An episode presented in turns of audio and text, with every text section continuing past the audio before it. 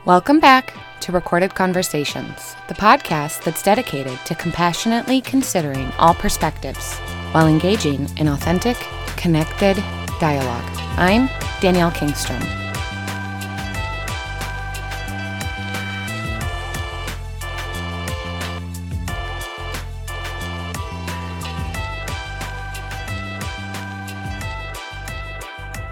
One of the reasons I like to talk about mindfulness and the practice of the presence is because I know that the benefits of living into that practice can impact our erotic self.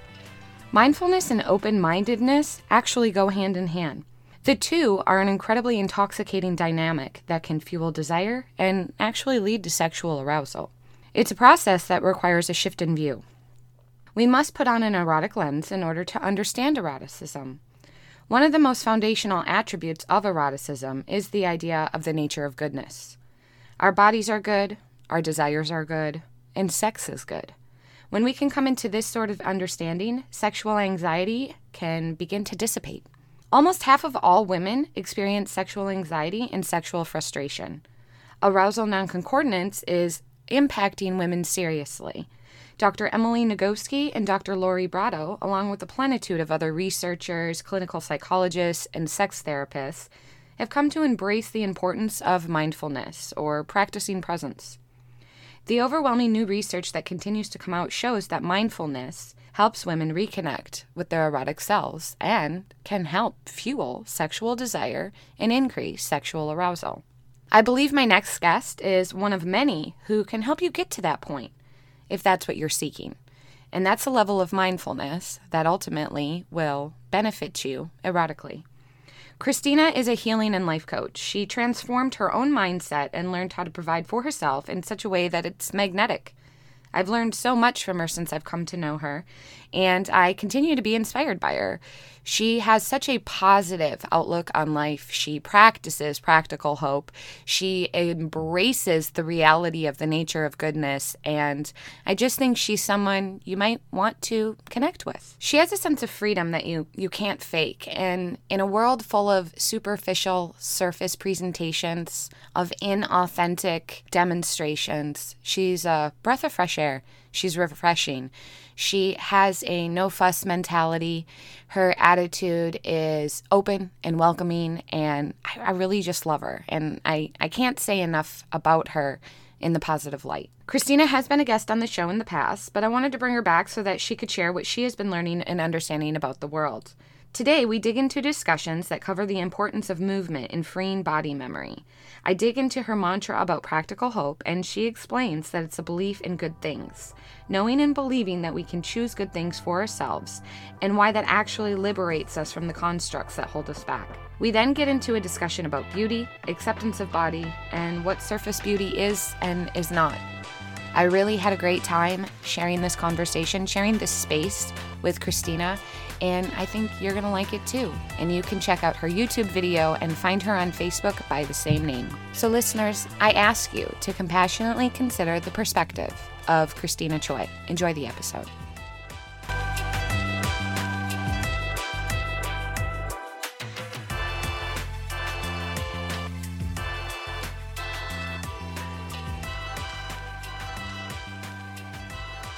The, the first reason I reached out to you is because just through what I had been learning about embodying eroticism, and as I had been working with clients, motion and energy and feelings being trapped in the body just kept popping up everywhere. And I was yeah. like, there's really something to this, and there actually is a science to it. And yeah. the the most repetitive um, statement has been that our emotions become trapped in our body. When that happens, it impacts mind, body, soul.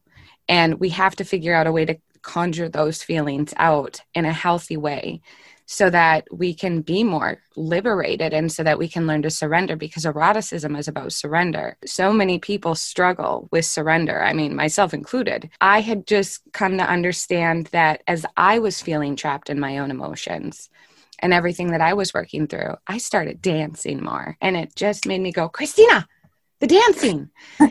and um, I know that you've been on a journey and a process of healing too, and you've used dance.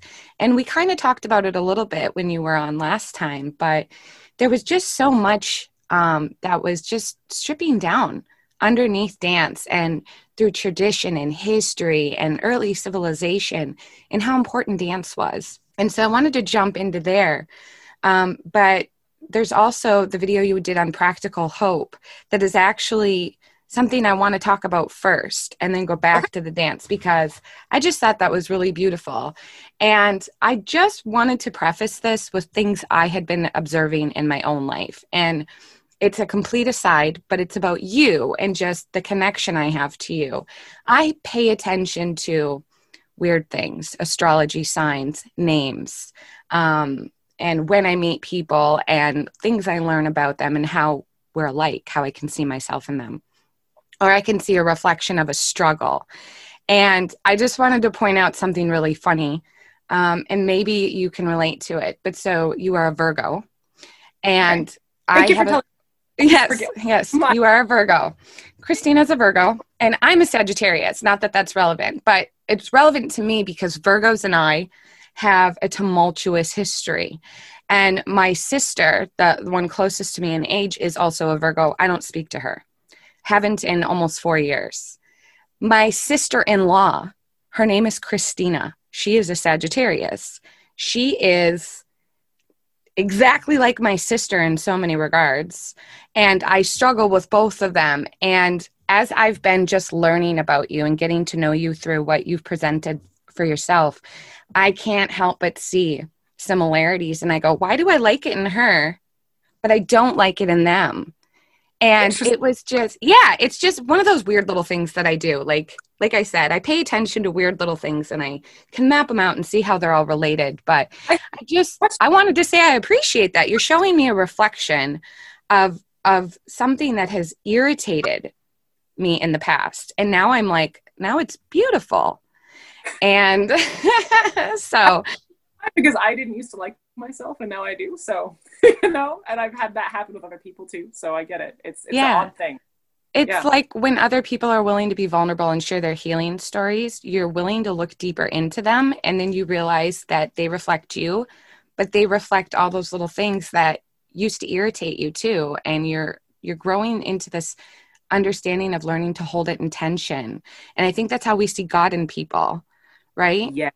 Yeah. Totally so that practical hope thing really just so many things went off in my head when I was watching that video. And I'm just wondering if we can go back to it. And you're basically talking about um, your essential tenant for um, for for hope is that we must believe in good things. It's a choice, yeah. But that's yeah. where hope comes from. That, that's yeah. what hope is, the belief in what is good. And that, and that we're tapping into like a, a dynamic but immovable reality. And that's part of why it's so powerful and why it's not about the future. And it's something that's tangible that we can tap into in the present moment by our own choice which makes it feel much more like useful i suppose. Like something practical. Like okay that's something i can practice this.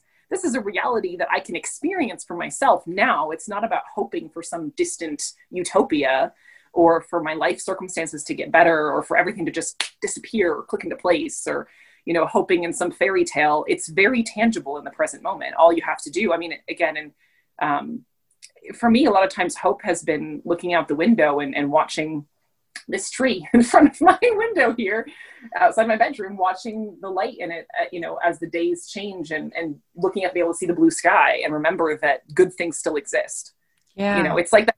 And it's um yeah, there's if you know if you've seen the movie The Count of Monte Cristo, and um, there's an old priest in it.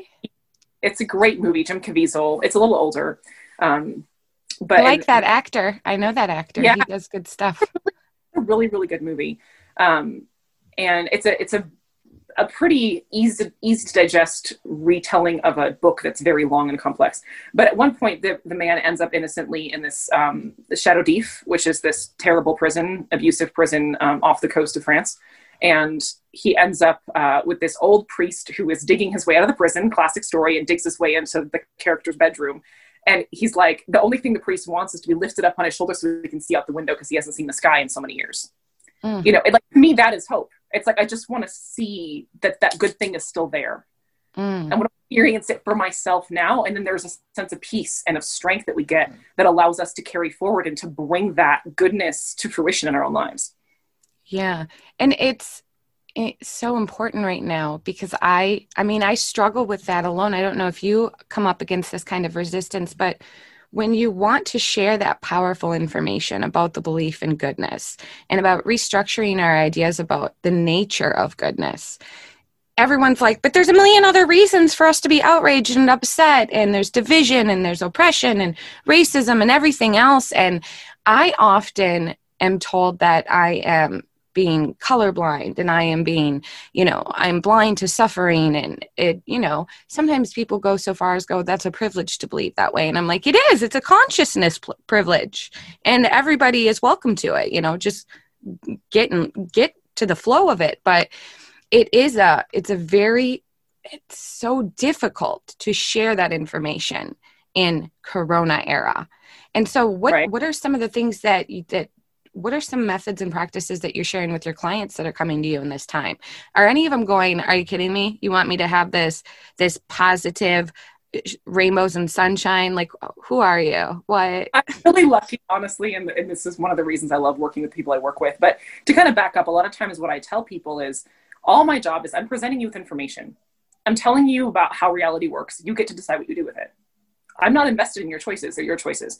Mm. But part of that is, again, I'm lucky because the people that are coming to me are struggling so much with their, they're kind of crumbling under the weight of their own sorry there's music coming from somewhere they're crumbling under the weight of their own illness that's caused by an over overly negative perspective of everything that has made them physically and and emotionally ill and they know it, it, becomes very obvious when you let the weight of the world in and it crushes your spirit and makes you incapable of adding good to the world that that focusing on the negative isn't going to help anybody mm-hmm. and part of and this is my the part of it is i think um, i honestly this is my firm belief and i want i want to study this more because i it's just a matter of observation and anecdote at this point but it, i really believe it's true i think again because of the different brain structure between men and women a lot of times the what I've observed, because I just like to study men and women and their differences. Like one of my biggest passions is helping to create a bridge between the feminine and the masculine so we can understand each other better and create peace mm. because we are complementary, but because we both tend to get stuck in pointing fingers at the other side and not being willing to get out of our own way and hear, okay, how do you experience truth? How do you experience beauty? How do you experience reality? And they just accept what they say as valid, even though it may be opposite of how we experience it. Mm. My observation is this men tend to uh, you know men and women tend to be like i'm going to phrase it this way men tend to be really good at the things women find difficult and vice mm-hmm. versa yeah and one thing men are really good at is or and, and this is the thing i'm going to phrase this as good at it tends to be you know in terms of personal growth their tendency overall and this is a generalization but overall i see men tending to be more self-centered and and self um, pres- preserving in terms mm-hmm. of they move towards comfort they move towards pleasure they move towards self-serving um, then that can become kind of the the dysfunction is, is it goes too far in that direction.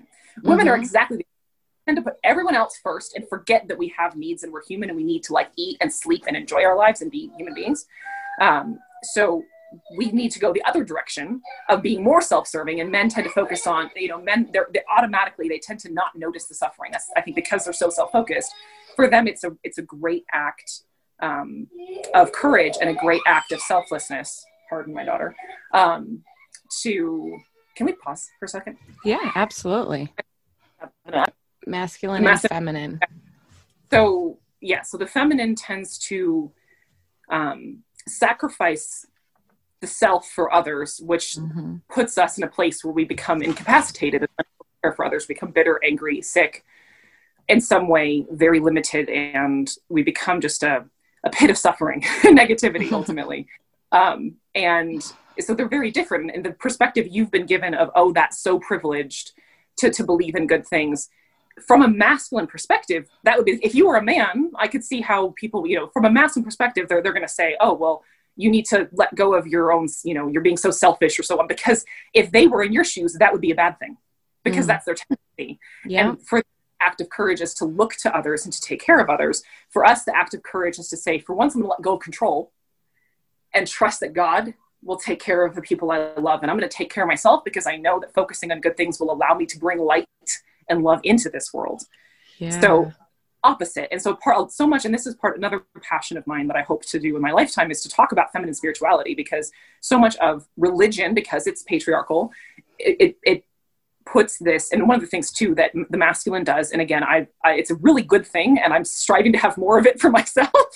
Um, it's not a bad thing but because the nature of it men um, they tend because they're very dualistic they're very grounded in, in this separation. Women are more universal overall generally speaking. So mm-hmm. men will you know, if they have an experience they automatically project their experience. They have a tendency not all men but men tend to do this much more than women. They project their experience on everyone else. Well this is how i experience reality that yeah. everyone else must do it. So i write out this is how you should live because this is my experience of truth.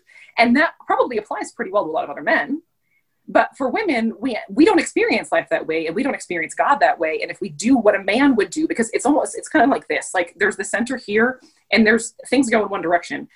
So men are starting here they're self-centered they say we need to go you know let's say let's call it you know west. We need to go this isn't even west i'm pointing east but we need to go west in order to get God. women are already way too far west. We need to go east to get but we need to get to the center. We need to find the truth that's at the middle.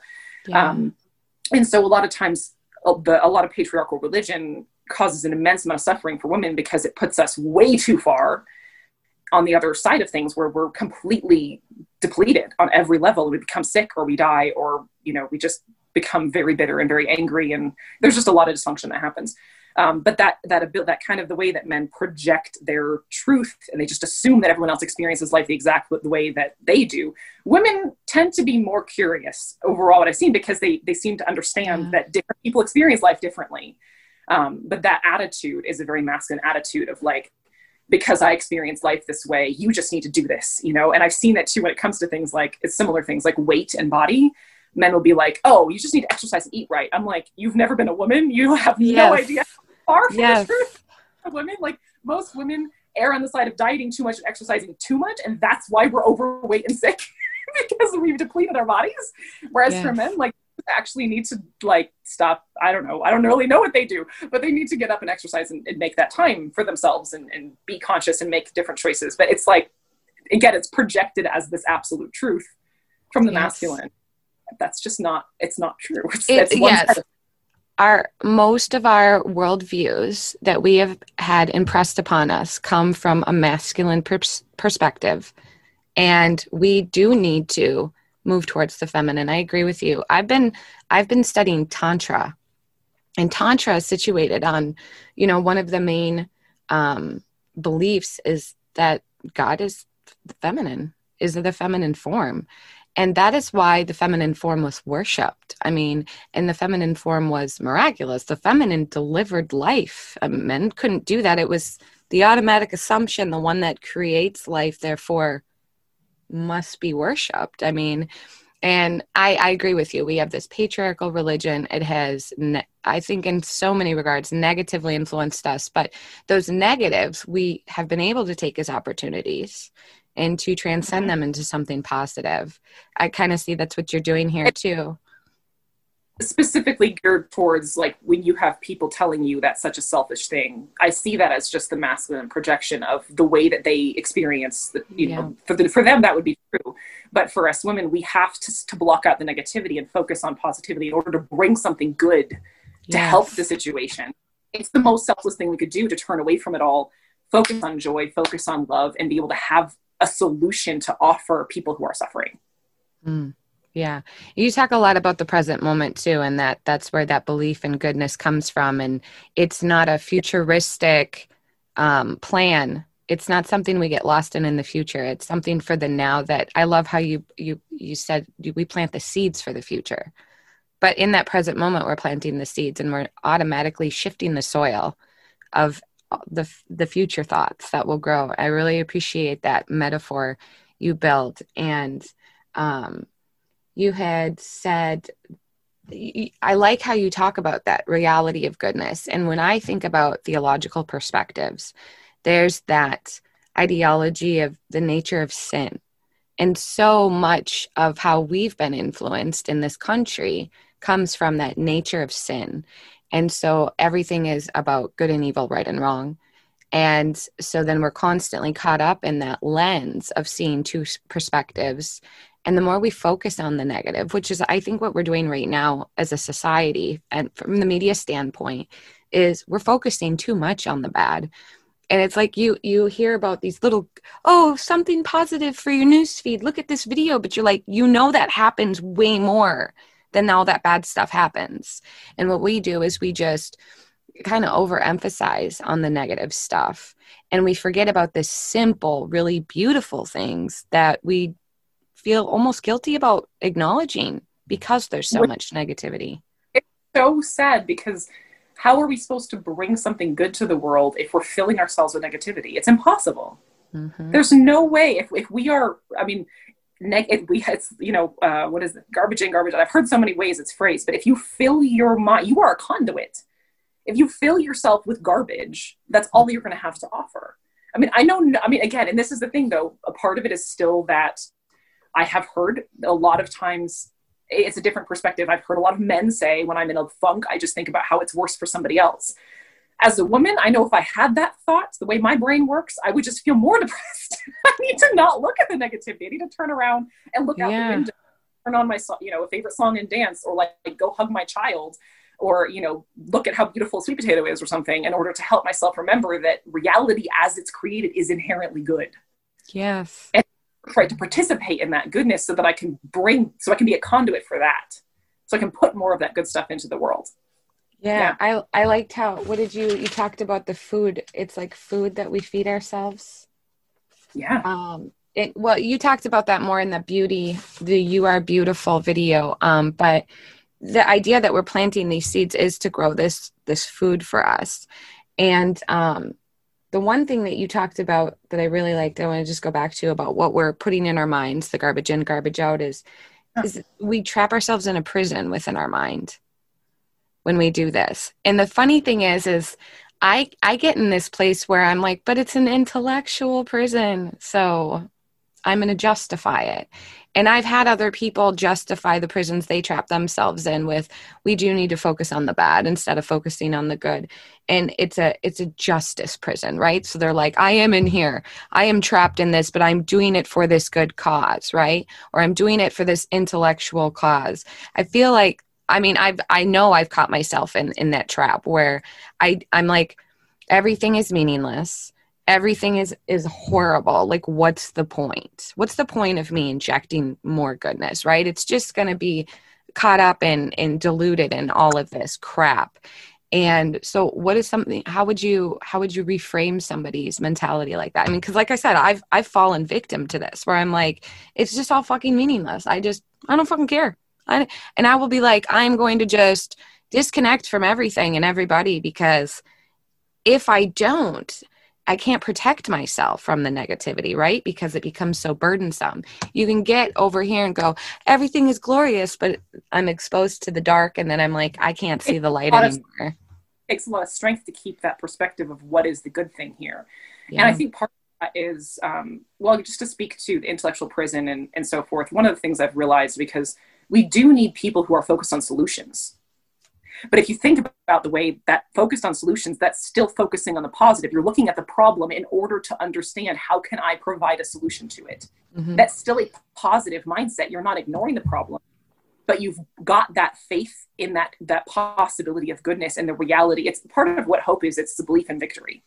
It's a belief that in that ultimately and this is my experience joy is an inherently victorious state and all of life is a matter of participation so we can participate in what is good and we can experience good things for ourselves. We can choose to believe in that. We can spread that to others who are suffering. Part of that is just, again, it comes back to believing in what is good. If you believe goodness is real and that we're worth of, worthy having it, then if you bring it into yourself, you've already brought a bit of heaven to earth in that moment. And now you have the ability to spread it to others who maybe need that. And they see you smile and they think, oh my God, maybe, maybe the world's not ending. Someone smiled at me you know, or that you someone posted something positive. Maybe things aren't like it's just that moment of like you could be that for someone so many times in, in your life and not even realize it. So that part of that is understanding that um, it's starting to believe believe that goodness is inherently and the way i've seen this the way i've seen it in an understanding and experience way is that again goodness is like um, positive integers like it's real negativity and evil is really just the twisting or the removal of something that is good a lot of times it's the twisting of it. You know and that's one thing i love that i got from catholicism is that you know satan can't create anything. He can just take what god did god created that's beautiful and good and holy in every way and twist it. And kind of what we're doing by tapping directly into the source of goodness is we're we're taking the the true thing and putting it into the world so people know that there's a point to being alive. And part of this too is for me i, I in my journey became obvious through my journey of of healing. And, and again to back this up with why i believe this I believe in what works. I believe in what works to make me feel like a whole human being in the present moment who I'm not experiencing pain, I'm not experiencing dysfunction, I'm experiencing peace, well-being, love, joy, a desire to give to give those things, to give peace, love, and joy to others. I believe in that. I believe in this my physical state of well-being. And ultimately what I came down what it came down to is the, the point of life is joy that is the point is to be in joy in the present moment or in calm or in peace or in gratitude but in some sort of positive state. And my again in my understanding that is the very life of god. When we're tapping in because it's just participation in the moment you change your focus you're tapping into that positivity you're experiencing it for yourself you're just opening yourself up to welcome god into you. And that experience of god is the whole point. That union with him is the point. And this comes back, kind of ties back to eroticism. Union is the whole point of life. I was thinking about this recently. I was like that's why people are so obsessed with sex. Like I didn't understand it my whole life because I'm not the biggest fan of sex in general um, itself, but the, the experience that we're looking for in it of union and ecstasy, experiencing whatever we can of that, or the peace and the satisfaction that we're get, looking for in it. And again, it could be anything. It could be food, it could be sex, it could be work, it could be anything. But the peace, the satisfaction, the joy, the fulfillment, that's found when we pursue joy for its own sake in the present moment, realizing that's the experience we're going after in all of these things. That's the point. That's it. Mm, it is. And I can't start it, but that's the point of, of life as a whole. Okay, yeah, remember. So so that's part of you know why why even bother? Why why bother caring? Why bother choosing to believe in what's good when there's all this negativity? Because that is the whole point is to have that sense of peace we look at something that is real and good and beautiful we feel it in our bodies or we can train our brains to open up to it at least if, it, if we don't have the automatic sense um, and i didn't for a long time um, i felt triggered and and depressed at the at the when looking at beauty before recovery. So i know what it's like to have that experience. I train myself to get there. But that's why because that is the whole point. And and part of it too is um I, I firmly believe it if heaven is an eternal reality that doesn't isn't bound by time we're welcoming heaven to earth in every moment we choose to let god in Mm. And, and to me, yeah. that's with Tantra, like the way I've experienced what you described there for myself, just to tie it back to that point. Um, I just had this profound feeling as I worked on surrendering so deeply and allowing God to fill my body on every level, every moment of the day, every day, day and night. And it's, it's like the most, I mean, I'm sure you know what I mean. It's the most intense experience when you're bombarded by life situations and people who don't believe in you and all the negativity. And I mean, there's every reason not to. But I was like, no, this is my choice. I'm do. I, this is what I believe in. This is what I'm doing. I don't care about any. This is my life. I get to do with it what I want, and I believe in God, so I'm doing this. I believe in good things. And I, I had this moment when I was walking, where I was like, I am heaven in a body. I felt yes. this profound. I am heaven in a body. And then when I thought about it, I was like, we literally bring human beings to this plane from God knows where as women that's what we do. That that conception occurs in our bodies. We literally bring heaven to earth in our bodies. So Ooh, we're coming back to love that. that so we are heaven in a body and i think and that's why it's like well no wonder men like almost worship women's bodies. It's like we are heaven in a body and so and why they want to be in them right? No, exactly. No it all makes sense when you look at it that way. Um, and that's really the deepest truth of it in my opinion. But that's what we all can do in every moment that in every moment that we decide we can and it, and it matters because that's the point of being alive. That's why it matters. Not mm-hmm. because we're proving any, anything to anyone because we're changing the world but because that's what we're created for is that union. So when we tap into it we're, we're tapping into the reason we exist. Mm, i love that. You know and something you said um, in your sorry i'm transitioning because yeah. um, so you said it's courageous to believe in good and I thought that was really profound. And that was what kind of stemmed that thought where I was like, well, sometimes, but I justify that, you know, I don't always have to believe in good. And I, again, I just get caught up in that. You hear a news story about something horrible happening, and you're like, okay, I didn't really think that was even possible on that level. But the, the courageous part is is definitely something I see present in the teachings of Jesus too, in the way that he walked around and he was like, No, the kingdom is at hand. Like it's right here, you know, and that was courageous. And people are like, Are you? We, people are dying here of famine and we have this horrible Caesar and stealing our and but he's like, No, but it's right here. Look at it. And we forget to stop and look at the good and the beautiful. And then we forget what beautiful is. And you talked about how you had to discover that you were beautiful and it made me think about this idea matt kahn i don't know if you're familiar with him um, I've heard of him. yeah he's he speaks to this idea that when we see this this shadow side of what love is not it is evil forgetting that it is good it is a, a low is just a high that has forgotten itself and I took what you said as, you know, you had to remember that you were already beautiful. We have these these lies of lack that inundate us and it's just this forgetfulness of who we are. yes. And I loved that so much because I mean, I'm with you. I've struggled with accepting my body post baby, especially. I resented my body. I failed to see what an incredible miracle it was that my body even did what it did and and you know, didn't didn't explode, right? And right. We have I mean, to find right? I have twins as well, but it was my first baby that wrecked me. Um, oh. And I shouldn't blame her for wrecking. She didn't wreck my body. She made me realize how amazing my body was, but it took a long time. Um, but that was something that I just really appreciated, resonated with deeply. And I'm in the like same plane as you in this. I have put so much pressure on myself that m- what I present is beautiful needs to look like what the world has told me is beautiful. And yes. I'm like, okay, but when the world sees what my husband sees, why do they see different things, right? My husband, for whatever reason, is like, I don't see stretch marks. I don't see that. And I'm like, how do you? It's right there, right? And it takes me back to that masculine feminine differential, right? Because then I think about can my husband tell me the difference between these two colors? Nope. They're the same color to him. They're the same color no they're not honey. This one is clearly lighter and has but he will say it's the same damn color. He can't but i think men see the world differently. And why don't we we we have this beautiful power to maybe see more detail but those details can destroy us if we focus we in on them. details to focus on though. We have mm. the power to choose which details to focus on. Yeah. Yeah. You say that it was interesting because how i view my own body okay, this is it's to sound crazy, but I'm dead serious. So before I had an eating disorder and a body image disorder and an exercise disorder, like my whole life, um, up until uh, the last year or so, I've really, I think I, have reached a level where I'm like, wow, that's like not a thing at all anymore. I was working on it for a long time, but it really clicked this year. Um, it was just, I mean, really, it's the last like two months where I've been like, oh my God, this is what it's like to be a normal person. This is amazing.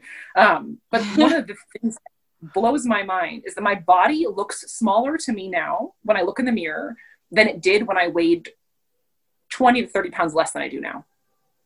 Wow. Because of the change in my brain. And one of the things I've done, as I've described here, is I've taken a lot of the good from the masculine perspective and I've wired it into my brain because I want that stability. Mm. I see what is good there and I say, no, I have a claim on that. That doesn't just belong to men. I can look at the world this way. I can be more dual. I can, I can decide, no, this is how I, this is, I am valid. My experience of life is valid. It's not everyone else's experience, but it's valid you know, and just there's so many different ways, and I can't even. I would have to stop and think about it um, in order to figure it out. But I know that a lot of what I've done in the last years, I've worked on integrating my own masculine into my femininity, and in doing so, my perspective in like the last few months, since I don't have my own eating disorder anymore, body image, I look around and I'm like, this is why some men will say all women are beautiful. I'm like, I get it now. I see it. I couldn't my whole life. I was like, what are they talking about? it's like, I don't get that. I can't yeah. understand beautiful. Um, but by knowing a couple of good men and changing my own brain and seeking to ask like what is it that they're seeing? What is it they're looking for? And taking the masculine understanding where the masculine's coming from so i can understand what it's looking for in the feminine and understand what it's looking for in the feminine when it's in a survival state. And when it's in a not survival state it sees very different things.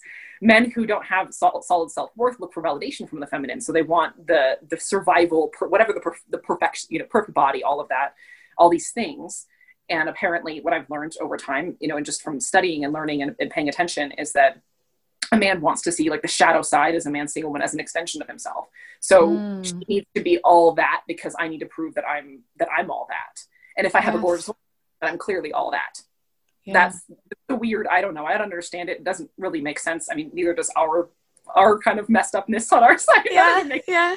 But all of a sudden, I was like, oh, and I started noticing that the men I know who are very have a really strong sense of self worth um, and self respect, they they don't look for the same. They they look for very different qualities in women, and they have a very different attitude about them than the men who are looking for validation or who have just been trained to believe that what matters is a hot body and that's it, yeah. and maybe someone who is capable and can do a lot of work. You know, yeah. and, and and survival can pop out babies hot body healthy you can pop out babies you can take care of them that's the point you know that's on a survival level that's what women are for yeah. on a spiritual level that is not what women are for no. right human beings right. are not meant to be used but because of the natural instinct the masculine has to see everything as serving it it's like how can i use this everything is objectified you know nature is objectified women are object children everyone everything is an object to be used that's the survival kind of mindset of the masculine that I've noticed. And it makes sense that that's where that comes from. But a lot of times it's survival because we're trying to survive. We submit ourselves to that ideology and try to conform to it so that we can survive. And it's having this mm. radical that our survival depends on God and not men that allows us to walk away from that yes. and move else and say, no, um, I'm, and this was the, when you were talking, I, I hit upon this belief in the last couple weeks that is like embarrassing almost um, to say out loud because it sounds so simple, but it was like, I don't exist for the pleasure of men. No. That's not my point. And like, I don't even know that got put in there so early on in my life that I never realized that that was that program running in my mind that I exist to please men. And it was like, no, I exist to please God. Yeah, no, I exist to please God, and God is who keeps me safe. And I need some good men on my side. Like, I need to know there's good men who protect me because I am physically and psychologically different and weaker in a certain way on a physical plane. I don't have as much testosterone, you know, but ultimately it's God I rely on. And mm-hmm. that was like, and God who I'm designed to please, and so much freedom. I was like, I will never give a, I never give a, a bleep about pleasing, like trying trying to conform to that.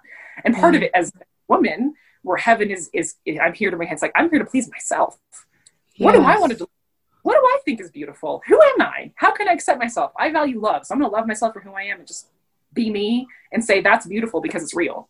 That's and what I believe. Not only that, but it's imitated then. When we step into who we are and we embrace who we are and we embody everything about ourselves, we give off an energy that other people will want to imitate. And they'll have to come to learn that that's what it takes. Like, you are pleasing to yourself, you are beautiful to yourself. And when you can see it from within, well, there was something I when you were talking about um, the, the in the "You Are Beautiful" video, it made me think of something that I had read once.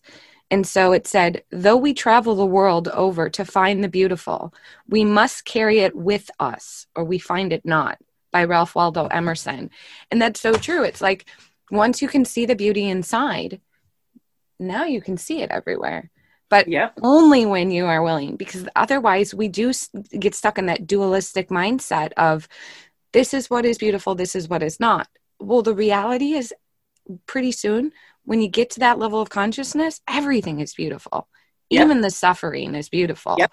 Because that you get into that mindset where you realize that suffering is grace, suffering is opportunity, suffering is what leads to change, and change is itself beautiful. But we reject that because that's not what this box says. That's not what this this post says. That's not what this celebrity says. That's not what this person said.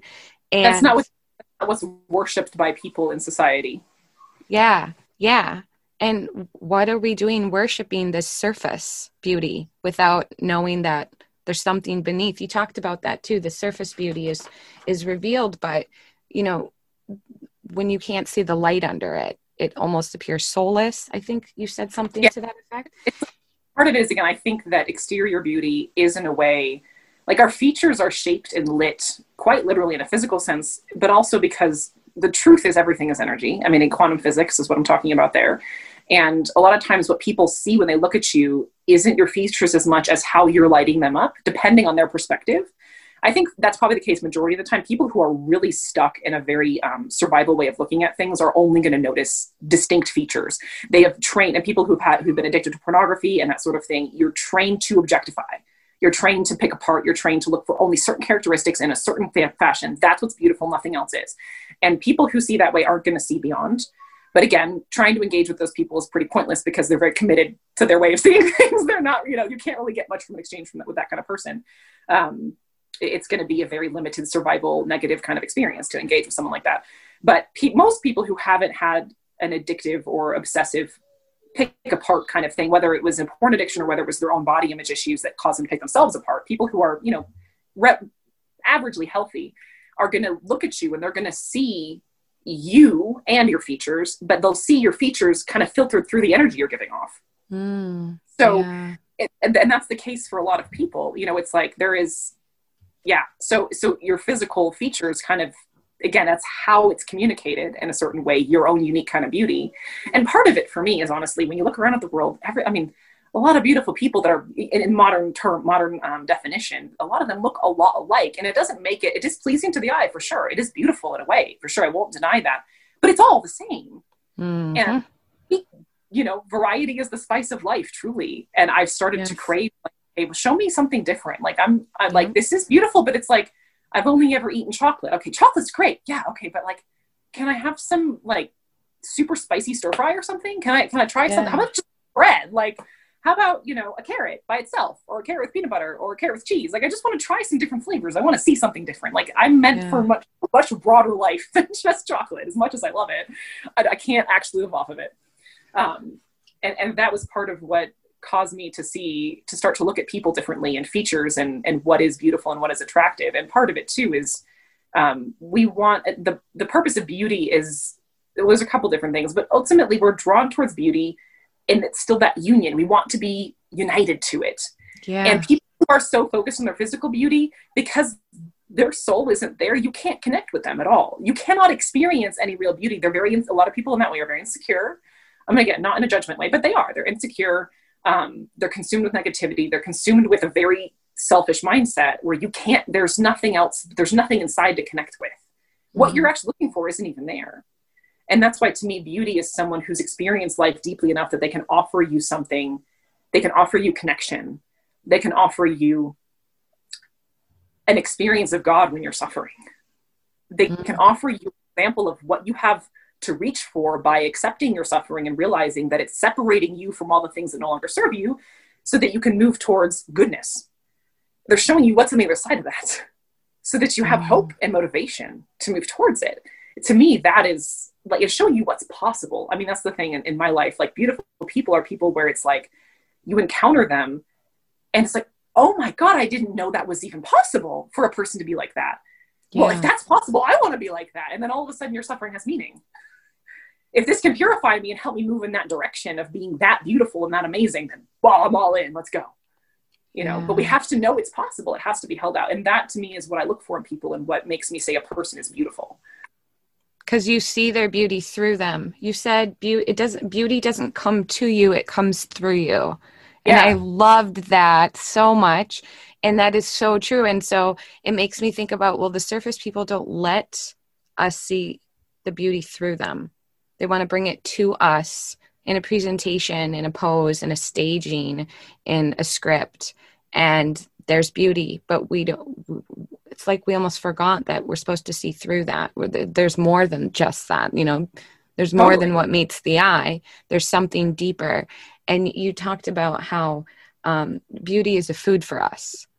Yes. Yeah. And I think we consume junk food instead of, you know, feeding off of all of the different beauty that exists. Like you said, the diversity is the spice yeah. of life. And we're supposed to feed off of all of the the appetizers presented to us and, and get nourishment yeah. from each of those different bites of it versus the junk food.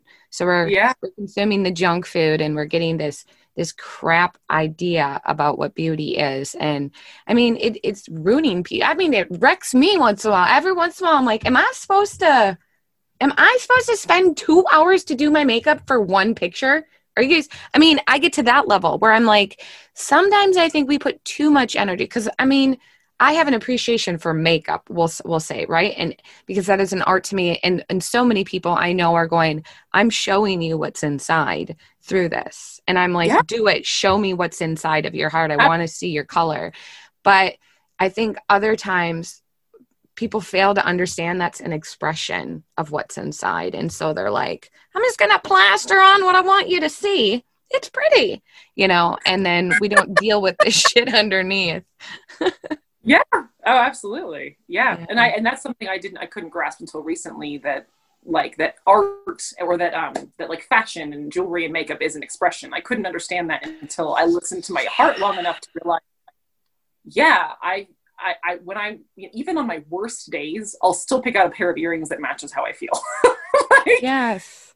A happy, joyful day is today, and I'm a Egyptian goddess day. Is today uh, I feel badass day? Like what is yeah. today a day I need to remind myself that I'm a fire monster and put on a really badass pair of red earrings? Like, what do I need to remember about myself today? That's the kind of earrings I'm going to wear that day. you know, you know, I, and I used to be the same. I used to think, you know, there there have been phases in my life where I didn't think this way, but often I was always like, fashion is vapid and all of this materialism. But then I read, uh, read a book by Barry Taylor called Sex, God, and Rock and Roll, and he talked about basically a fashion theology, no joke, where he talked about yeah like where jesus and the disciples and and the people of god they were very precise in particular about their clothing and what it represented and we failed to see the symbolism in how people express themselves and their beliefs and their positions in their clothing and I mean, I can think back and I go, okay, well, that's why Black Panther Party did the way they did, right? I mean, that's why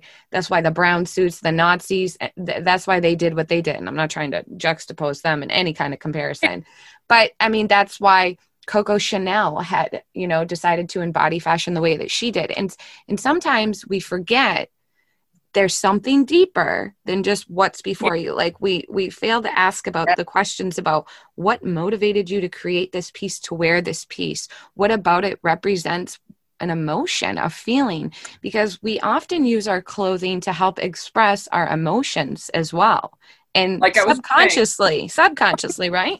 And i notice this even in my own life too. I love color and I have color everywhere. And sometimes I'll stop and go, holy crap, I am wearing the same color of all of the clothing, of all of the dishes that I use today, because I have all these different colorful.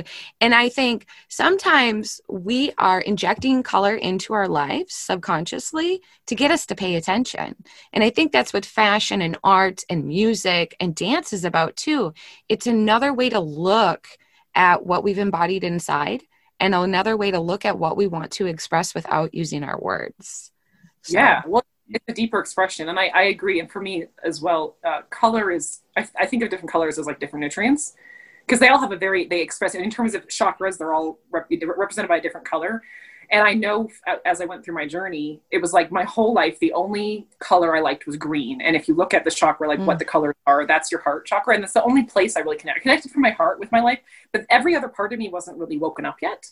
And then as I went through my journey, it was like I fell in love with a different color every like I don't know three to six months. Like there was a, a phase for a long time where it was like blue. I just wanted peace. Yeah. It was like I just blue was very peaceful. So I was like just all about blue for a while. Even though growing up I'd always been like I like green better than blue. Everyone else like blue. I like green. You know, it was like my way of you know being different. Um, and I was like, no, blue is amazing because I was like, it's just so peaceful. And then after a while, it was purple and red. I loved those two for a while. And the last two were orange and yellow, which I had never liked and those are the, that's your your solar plexus which is self-confidence. Yeah and your sacral chakra which is creativity and sexuality. And those yep. two things i've never been tapped into my creativity or sexuality and i had zero self-confidence my whole life. And those were the last parts of my journey. And those were the last colors i fell in love with. Mm. and now it kind of mm. rotates depending on like what i need that day. Like, i love that. I love with the color that i know i need a lot of today. And then you know it could be change in a week or a day or an hour or whatever. But yeah. just kind of you know, and to focus yeah then to focus present energy on like what surrounds those chakras and what those chakras influence. I've been doing that a lot too lately and paying attention to just okay what areas are being messed up by my emotions and how do i free them? And like i said i started doing i started dance i've always loved dancing. I mean i've been drawn to dance since i was a little kid. I never danced with groups because I hated the way they danced and I didn't want to dance the way everyone else did. But dance and music has always just been my thing and what I, I lose myself in, where I heal myself through. And I just, I realized in the last, I'd say month or two, eh, it's been three or four months, when I find myself getting bound up or or or upset or feeling restless, I'm like, girl, go dance. You know, and it's something I get the kids involved into and and I do it when I'm making dinner and my husband loves that. I mean, he just he's like, You're so weird. You can just dance all over the place while you're cutting onions. But dancing really frees up so much of the clogged crap that we pick up from the day and I saw that you started doing dancing videos again. And I'm not, uh, the other night I recorded myself dancing, but I, I haven't worked up the nerve to post it.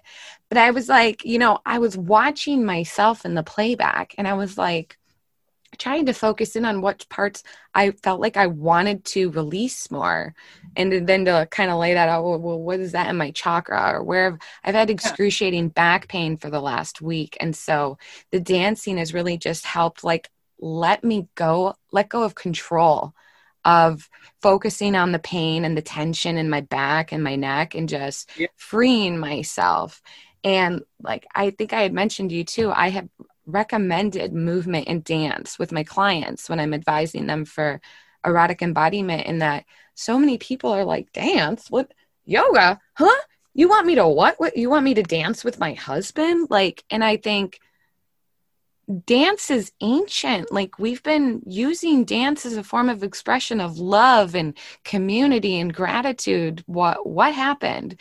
And so I, I know we talked about it a little bit on the last episode, but bring back the story and just kind of share with how dance has really helped you embody and learn to heal yourself and and and what you've been learning from other people who I see so much feedback from you dancing.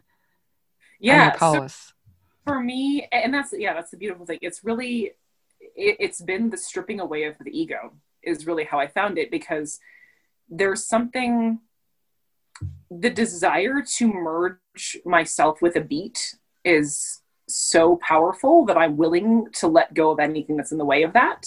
And a lot of that's the egotistical how do I look? What's this move like? You know, what does it look like or how is it be? How is it coming across? Is it is it too sexual? Is it not sexual enough? Is it too sharp or too fast or not sharp enough or all the judgments that want to cloud my mind about myself yeah. and my movements and my whole life they disappear because I want to be, I want that union. I want that experience, that ecstatic experience. And so I'm willing to let go. And that's why for me, recording myself is the greatest act of courage and opens me up because it helps me to really embody the reality that I accept myself as I am. So whatever movement I make, whatever face I make, whether I'm standing still, whether it looks good or it looks weird or it looks terrible or whatever. I don't, and that's the thing is it like the positive and the negative are pretty equal. It's like the, the the the ego wants to attach to some extreme instead of just accepting what is as as it is and that's good because it's an expression of my heart and soul. And and that's what dance has helped me to do in a way that that gets in touch with the physical because again we do i've done so much work within but accepting again that exterior body and the way that i appear and express and really radically saying i choose to show up to the world as who i am. And part of it is for me i don't know who i am none of us do it's like you know yes. self self discovery and, and self acceptance is a lifelong process, but there's we have infinite potential. So we're always discovering, oh, I like that. I never thought I would like that.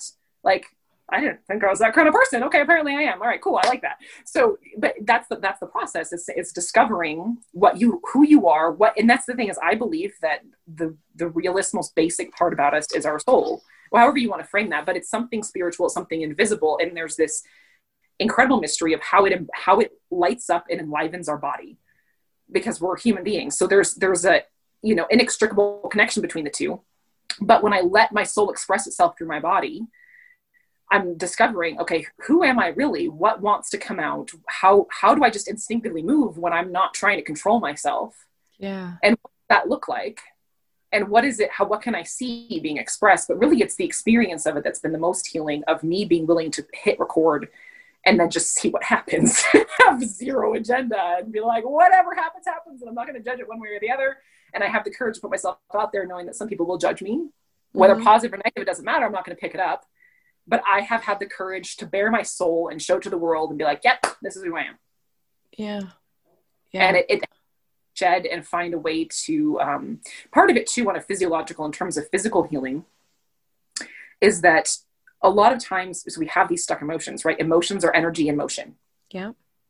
So we free up the stuck energy and allow it to be expressed and released through movement. And that's literally like, I don't know all the science of it, but it makes a lot of sense.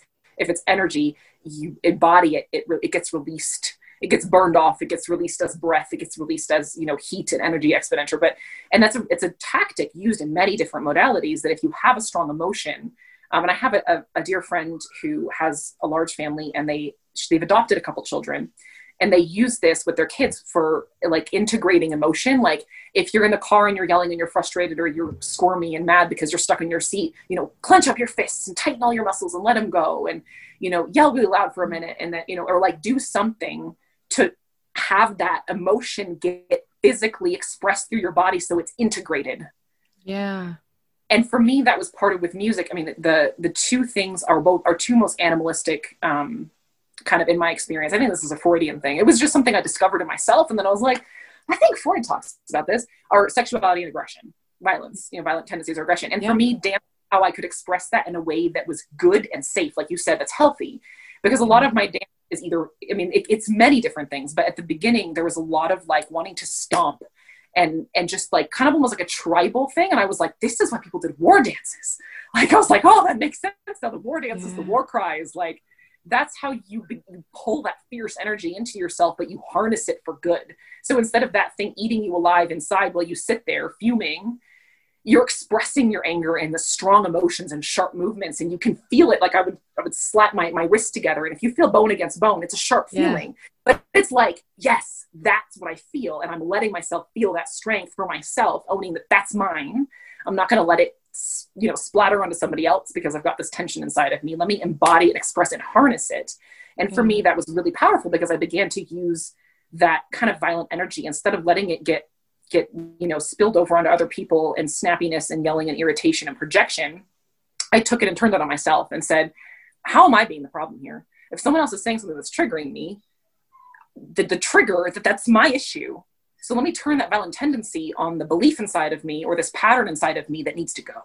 You're dead. I'm done with this. And but i've embodied that so that i can use it for my own good to purify myself. Because the problem's here. It's not out there. If someone else is triggering that's my problem. It's not theirs if I'm mm-hmm. reacting to it, that means that there's something in me, me that needs healing. So I harnessed that energy and made it my own so that it wasn't just, it really helped me stop playing victim in my life and to step into my power and say, if, if I have an issue, it's my issue and I need to take care of it. This is about me. It's not about them. I'm not going to blame other people or put myself as a victim to any aspect of my life ever. This is my life. I'm in charge of how I use it. And then the same thing with sexuality. It's like instead of letting that get projected onto wanting people to pay attention to me, wanting, people to like me, wanting people to be attracted to me, wanting, you know, whatever sexual attention or just attention in general, say I can I can feel for myself how sexy and beautiful I am by experiencing my own movement and experiencing my body. And in that I'm enjoying myself in a way that is visceral and satisfying. And for me, again, I, have probably said this before, like dance has almost always been more satisfying than sex for me sexually, like far more because it, I can actually get into it. I mean, again, it's just kind of circumstantial. I think part of how my life has gone, but me, you know what I mean. I don't. I don't want to. I do. You know, yeah. It, it it is a power, right? I mean, just those emotions create such a surge of like this kinetic energy inside. And kinetic energy is movement. We have to let it move. And instead we you know normally we shove it down and we we repress shit and then it turns into other stuff. But i think about well toddlers are onto something aren't they? Because they don't get their way and they're ah, all over the floor pat, but i'm like what are they doing? They're getting that shit out right? They're like not going to hold on to it. They're going to throw their temper tantrum. They're going to stomp. They're going to slam a door. I mean i i remember slamming doors and i look back and i'm like that's how you let your anger out. So you didn't hold on to it. You're moving that shit around. And then I think about Grey's Anatomy, right? Ugh, I need to dance it out, Cristina. They dance shit out. What were they dancing out? All of the icky emotions, right? Yeah. They were letting that stuff free. And what's beautiful about that is so I was thinking about this kinetic idea because that's what it made me think of when I was watching your video. And then I also thought about kenosis, right? The the kenotic act of emptying yourself. And so kinetic causes motion. Kenosis is an emptying. So we're causing emotion kinetically.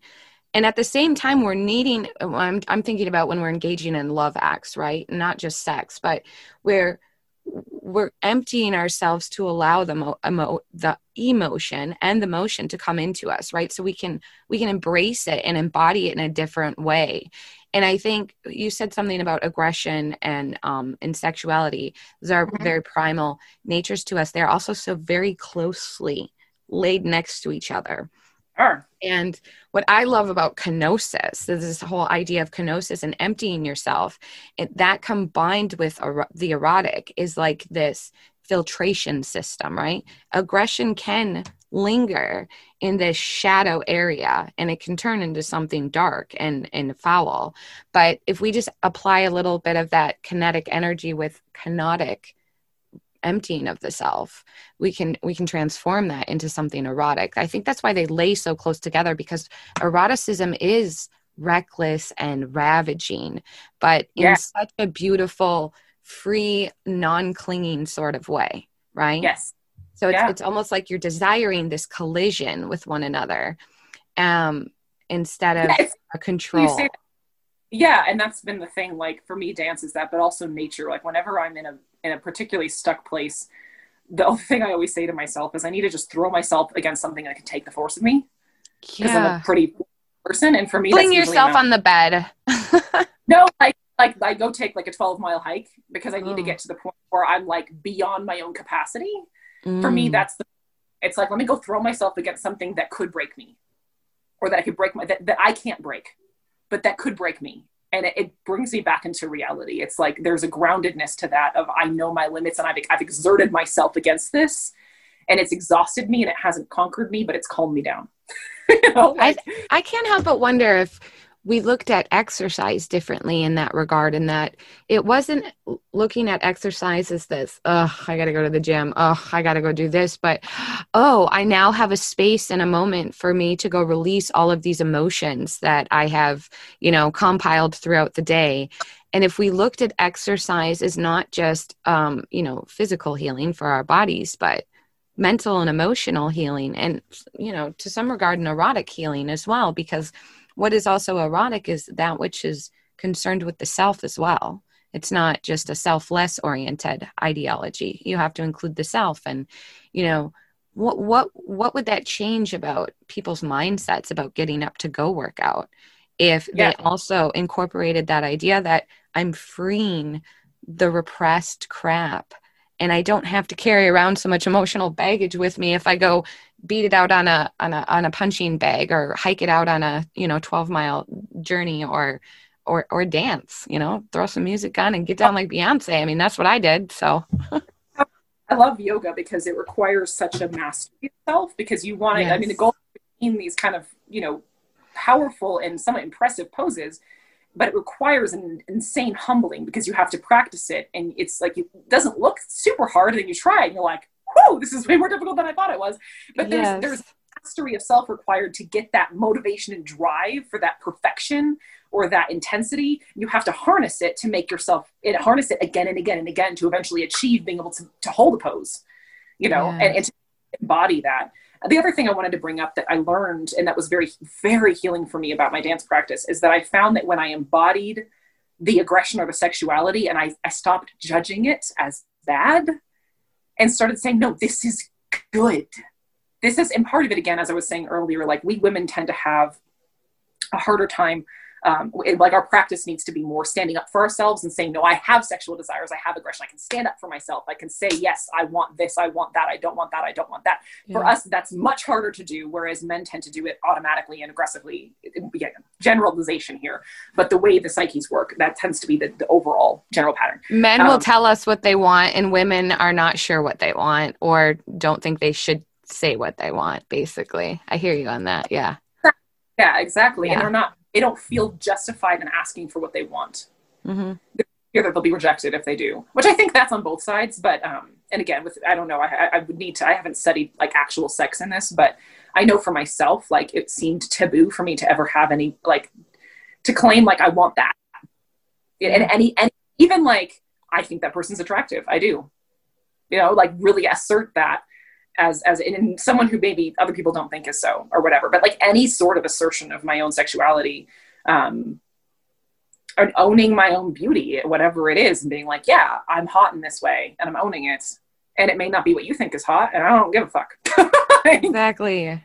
um, but anyways beyond like so really i'm seeing it as a good thing because it's part of being human and these things are, are necessary and i've like for me i know as many women for us in order for us to heal and be able to offer the world all that we can, we have to have boundaries and be able to say no and have a fierceness behind it. Because if you've embodied, if you've incorporated and embodied that shadow of that aggression, I'm sure you've talked to women. There's certain women you talk to when they say no, you do not question them. You just yeah. do what they. it's like, yeah. and that's because they've owned it. So for me, I realized that these are good things. They and ultimately, it's it's power, it's energy and it's power, and it can be used for good or evil but it's not inherently evil it's kind of neutral. And yeah. so for, i learned that though. How i learned that was when i had those emotions and i needed to let them out because they were causing dysfunction in my body and my psyche. So i started to dance and let them out and, ex- and, and that practice that radical self-acceptance and say this is it's at least neutral. It's just coming out of me. Like it's not bad. As i was taught it was bad my whole life. And the how i really learned that though was as soon as it finished expressing and this was the crazy thing i would go from like really passionate, you know, sensual kind of sexual dance. And then I would find myself in this childlike little girl, giant smile on my face, like giddy, like a child. And I was like, my sexuality is innocent. Mm-hmm. I'm not inherently twisted. I'm inherently good. And the world convinced me that I was twisted, and I'm not. And that was, I think, the, one of the most healing things was like, of course, I have the responsibility to use it in, in, in a responsible way but it's an innocent thing. It's a desire for union and play and it's entirely innocent. And play. Again, and that's the thing we forget play. to do too play. We don't play anymore. movement. For me that's such a part of movement is the playful part. But kind of just to, to finish that thought um, i think again because in the in general the patriarchal thing and again it's not bad it just doesn't apply to women in, in my it doesn't apply to my life and to a lot of women not all but a lot is because men tend to have more of that um, the sexual desire they know what they want and they tend to go after it more aggressively in ways that are negative for them they really do end up like seeing it as a negative thing and they need to like harness it and rein it in. And for women it's but then but then they they they say that that's the case for all humans. And so i was told like you need to rein i'm like rein what in? Like what do you even but i just ultimately came to see that how i experienced that is that because i'm female I'm bad because I'm attractive to men who have, you know, it's like because I happen to be the object of their dysfunction, I'm now bad. Yeah. It was was like again, I don't exist for men's pleasure. My sexuality is good. Again, it brings life into this world, not just physically, but emotionally. Like when you embody that, you can give life to the people around you. And mm. that to me was just one of the most, and the same thing with aggression, that both realizing like these things are, it can be used for good and they are inherently innocent you know standing up for yourself is a right thing to do. It's an automatic it should be an automatic innocent thing to stand up for yourself when someone says something mean or they disrespect you. And it took me a long time to be able to, to do that at all without having terror involved nonetheless to have it be reflexive. And, and that's been like the journey of healing is moving to a place where when someone says something to me i can automatically stand up to myself for myself and say no that's not how it is. Not take it personally but also be like yeah no you're wrong. That's not yeah. how mm. it is and i'm buying it. You know so so yeah, yeah that was like remembering that that we we don't have to give people permission to hurt us. Like we decide that. And we don't have to take what people are saying. We can yeah. we can find ways to say things where you leave the other person with what they said and you don't take it. Yeah. And a lot sometimes you don't take it and you don't say anything. Sometimes you don't take it by saying something somewhat neutral that just holds up the mirror and their bullshit kind of bounces back to them and you yeah. don't take it. But mm. that's part of again, women, we we free up our energy so that we can be beacons of light and love and have softness and and a space for people. Because I think when I when I've talked to too, I have a best friend two my two both of my best friends actually love the feminine. One's a man, one's a woman, so different in a different way. But like my one friend, um, she just is, loves the archetype of mother, and I've like I've never really I've never had that. I've never felt like I needed a mother. I don't know, like I what I don't for whatever reason that's not something I've been. I felt like no, I need the masculine. Um, but I've just met so many people who want to experience that softness of the feminine um, whether it's in a sensual way, whether it's in a motherly way, but it's this softness and this space holding and this place where it's like, come in and rest. You're safe yeah. here. I accept you. There's rest and there's food and there's softness. I mean, think of breastfeeding. It's like one of the most amazing, yeah. easy examples of that. Like, come in my arms, I'll hold you. You get to to drink from the most beautiful, soft thing in the world. Yeah. You know, the sweet it is sweet. Breast milk is sweet. You know it's like but it's this rest and that's that's just a great picture or embodiment of what women have to offer in general it's one thing that the feminine has to offer in general. Yeah. and um yeah all of that. And i think i just want to plug in jump in there. Yeah. i think that's why what jesus was doing was so radical because he offered rest. I often I, i've read a lot of um uh, ideas that suggest, you know, that the reason Jesus was so radical as a man doing what he was doing is because he was speaking so much to the feminine and he was acting so much out of the feminine. And he did he offered people rest he offered people intimacy and a closeness that i mean yeah you can go back to the greek philosophers and plato and aristotle all believed that you know the man's relationship with another man the brotherly relationship was you know so superior. But we saw a break in intimacy between men. And then Jesus comes along. And I think the Gnostic Gospels kind of reflect this too a more feminine understanding of Jesus and a more feminine presentation and what he was doing in that we are giving people space to find rest. And and we're we what our goal is is you know and sometimes it's like we don't realize it but when we do that that's serving others right? We're, yes. we're, we're, giving people space. That's what service is is just and it's also, emptying you, yourself and giving space to other people. You think i mean a lot of times when people come to us, and I know you said you've had a lot of people come to you wanting to talk to you, what they're looking for is they want to be seen, they want a soft. Yeah. So there was a phrase that came to me in my healing. It's the name of a song by Sara Bareilles um, and her the musical she wrote. It's called "The Soft Place," and it became like a, a whole theme in my life, a soft place to land. And I did this mm. whole visualization of being an owl, of this owl in a tree, and creating this soft. When I was in recovery, like a it was like, and I made it very like little. It was like pink blankets and pillows and all this, and like the, this in the, this tree. And then this owl came flying in, and I was like, oh, this is my heart, and I'm I'm becoming a soft place to land for myself first, and then for others, because that's what people need in this world is rest.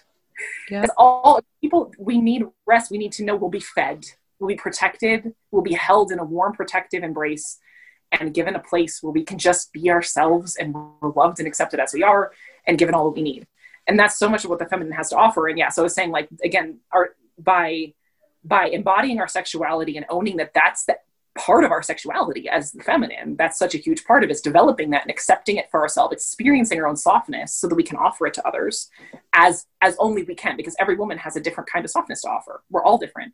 And then the same thing with the boundaries is, is you're putting up those boundaries because again and if you think of it, it's very sexual. Women are very juicy very juicy, very, very juicy. We're very fluid. Um, our bodies are curvy. We're like water. And mm. it's, but what happens is if we don't have boundaries, it's like we let everyone just suck the life out of us almost literally. And then we end up dry and brittle and angry and very not feminine and very not able to give anyone anything useful because everything is everything is given with that bitter edge. You know, as mothers, we know how we've done this. We've had a day where we're overdrawn and we like feed everyone dinner with like spite as a side of like spite and bitterness and resentment. you know, like, and that's the point of that aggression. Those boundaries are to protect our resources, to protect our softness.